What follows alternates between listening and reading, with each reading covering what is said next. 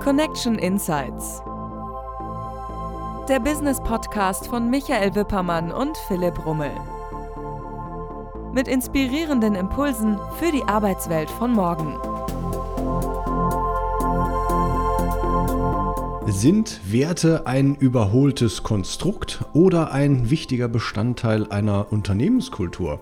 Diese Frage möchte ich mit dir in dieser Folge von Connection Insights besprechen. Herzlich willkommen.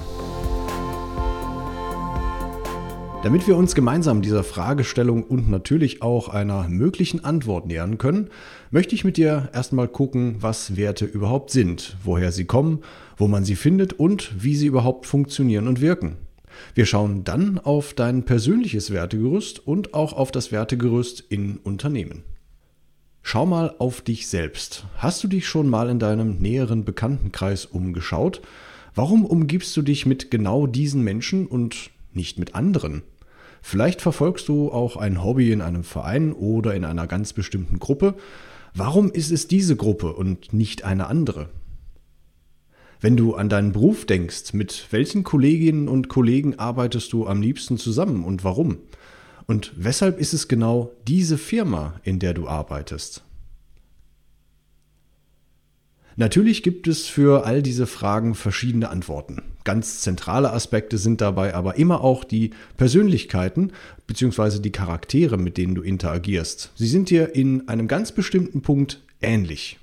Sie mögen andere Interessen haben, einen anderen Musik- oder auch Modegeschmack. Vielleicht ist der eine aufbrausender und die andere etwas zurückhaltender. Und doch habt ihr irgendwie eine Connection. Das liegt häufig daran, dass ihr ähnliche oder gleiche Werte teilt. Werte tragen wir aber häufig nicht auf der Stirn geschrieben vor uns her. Werte entwickeln sich und entwickeln sich auch weiter. Auch die Schwerpunkte, auf welche Werte wir besonders viel Wert legen, ändert sich mit der Zeit. Werte sind fluide und wir sind uns häufig auch gar nicht so bewusst darüber, dass wir ein ganz bestimmtes Wertegerüst vertreten. Genauso auch, dass wir von unserem Gegenüber ein ähnliches Wertegerüst erwarten. Werte lassen sich mit Haltungen beschreiben, Überzeugungen, von denen wir uns in unserem Leben leiten lassen. Der Begriff Wert kommt in verschiedenen Bedeutungen vor. Ich spreche heute natürlich nicht von materiellen Werten wie Geld, Macht oder sowas. Ich spreche von ideellen Werten. Es geht also nicht um das Vermehren von materiellem Reichtum. Ich spreche vom persönlichen Reifungsprozess und der Steigerung der geistigen Lebensqualität nach Siegbert A. Warwitz. Danach wollen wir also suchen. Jeder Mensch hat einen ganz individuellen Erfahrungshintergrund und damit auch ein ganz individuelles Wertegerüst. Das eigene Wertegerüst beginnt sich in der eigenen Familie zu bilden. Reisen wir mal zurück in deine Kindheit. Deine Eltern bringen jeweils ihre Überzeugungen und Werte mit in ihre Beziehung. Und bevor du auf die Welt kommst, verhandeln deine Eltern zunächst das gemeinsame Wertegerüst, zum Beispiel, wenn sie ihre Beziehung beginnen. Würde das nicht passen, würde vermutlich keine Beziehung entstehen. Sie einigen sich meist unbewusst auf ein gemeinsames Werteverständnis und mit diesem werden sie auch deine Erziehung gestalten. Sie geben also ihre Werte an dich weiter.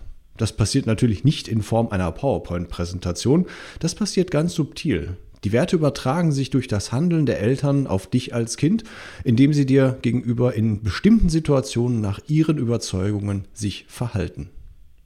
Hast du etwas angestellt? Werden sie sich verständnisvoll verhalten oder werden sie mit dir schimpfen?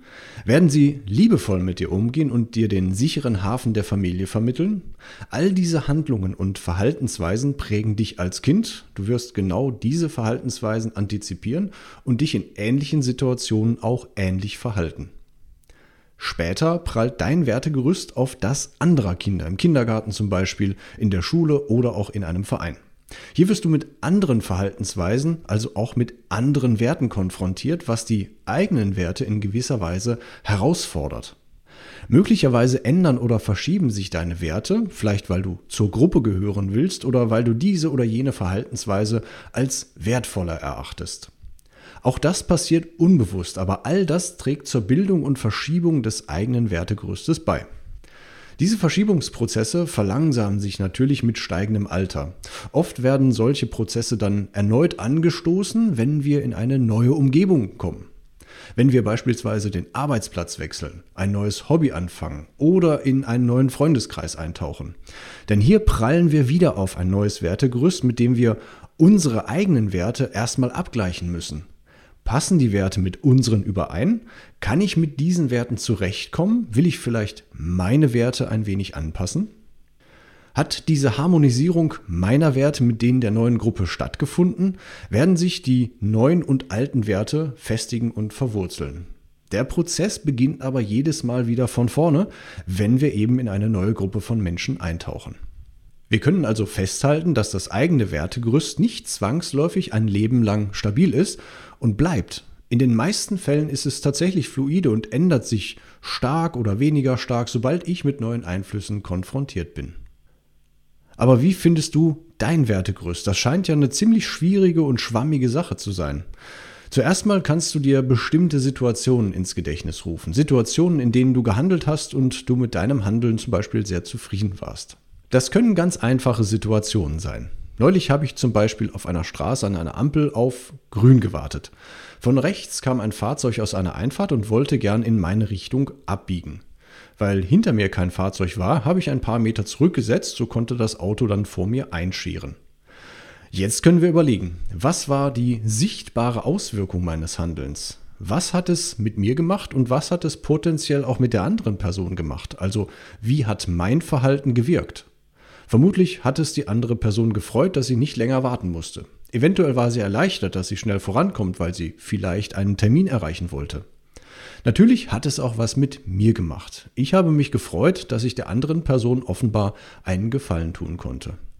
Jetzt haben wir in der Analyse schon zwei Punkte. Wir haben sichtbare Wirkungen festgestellt und wir haben die Handlung festgestellt. Kurz gefasst, die andere Person hat sich gefreut, weil ich sie vorgelassen habe. Jetzt kann ich weiter überlegen, welche Überzeugung hat diese Handlung zugrunde gelegen? Was hat mich angetrieben, das für diese andere Person zu tun? Ich hätte ja auch einfach stehen bleiben können. Es könnte etwas mit Großzügigkeit zu tun haben, vielleicht auch mit Respekt. Sicher ließen sich auch dafür noch ganz viele andere Begriffe finden.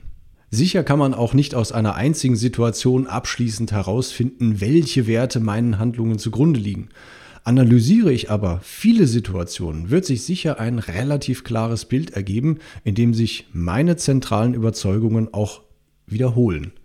Wenn du in die eigene Analyse gehst, untersuche am besten auch ganz besonders kritische Situationen. Situationen, in denen es um Konflikte ging. Wie hast du dich da verhalten?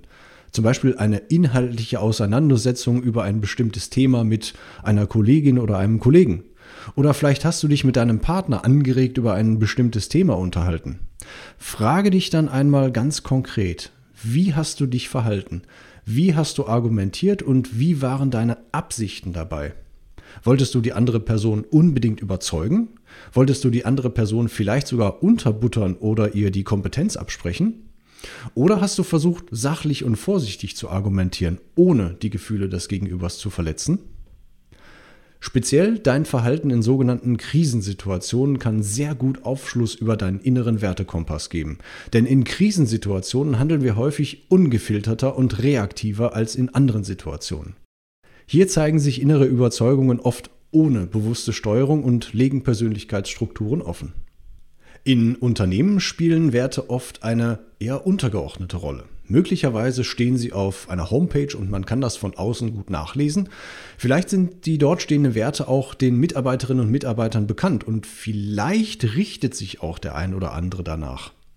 Häufiger ist es aber so, dass Unternehmenswerte eher ein Schattendasein fristen. Man kann das oft dann feststellen, wenn es Konflikte in Teams oder Gruppen gibt und diese zum Beispiel nicht offen ausgetragen werden, sich quasi zum Schwelbrand entwickeln und in der Folge die Zusammenarbeit und das Erreichen gemeinsamer Ziele erschweren oder sogar unmöglich machen.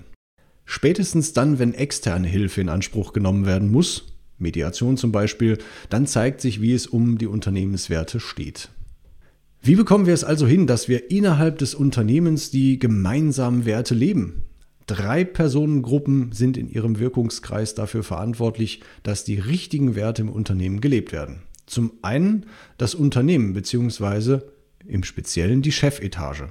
Zum anderen sind das die Führungskräfte und zum dritten ist das aber auch jeder einzelne Mitarbeiter und jede einzelne Mitarbeiterin. Wie in einer beginnenden Beziehung bringen der oder die Gründer ihre Überzeugungen mit in das Unternehmen. In der ersten Wachstumsphase des Unternehmens werden diese Werte direkt vom Chef oder von der Chefin ans Team weitergegeben und häufig auch ganz intensiv gelebt, weil es eine ganz kleine Gruppe ist. Auch beim Einstellen neuer Mitarbeiterinnen und Mitarbeiter sucht die Chefin oder der Chef direkt Personen aus, die eine große Schnittmenge mit den eigenen Werten haben. Während das Unternehmen wächst, gelangt eine zweite Gruppe in die Verantwortung, die Unternehmenswerte zu leben und weiterzugeben. Die Führungskräfte, wie zum Beispiel Teamleitungen oder auch Abteilungsleitungen. An dieser Stelle gilt es besonders aufmerksam zu sein. Wir müssen sicherstellen, dass das gemeinsame Wertekonstrukt auch durch die sogenannte mittlere Führungsebene mit der gleichen Inbrunst gelebt wird. Ansonsten können die gemeinsamen Werte verwaschen. Wenn das passiert, fehlt irgendwann die gemeinsame Basis. Neue Mitarbeiterinnen und Mitarbeiter werden sich nur noch schlecht andocken können und langjährige Mitarbeiterinnen und Mitarbeiter werden sich wahrscheinlich zunehmend unwohl fühlen. Und hier treten die Mitarbeiterinnen und Mitarbeiter in den Mittelpunkt. Auch als Mitarbeiterin oder Mitarbeiter in einem Unternehmen habe ich die Verantwortung, die gemeinsamen Werte zu leben und weiterzugeben. Ebenso wie sich eine Führungskraft um die Einhaltung kümmern muss, sollte eben auch jeder Einzelne darauf achten, dass das nähere Umfeld sich an das gemeinsame Wertegerüst hält. Das kann zum Beispiel durch gelegentliche Hinweise passieren, positive Unterstützung oder eben auch mal ein kritisches Wort. Werden die gleichen Werte gelebt, sollte dies aber eher zu einem guten Austausch denn zu einem Konflikt führen.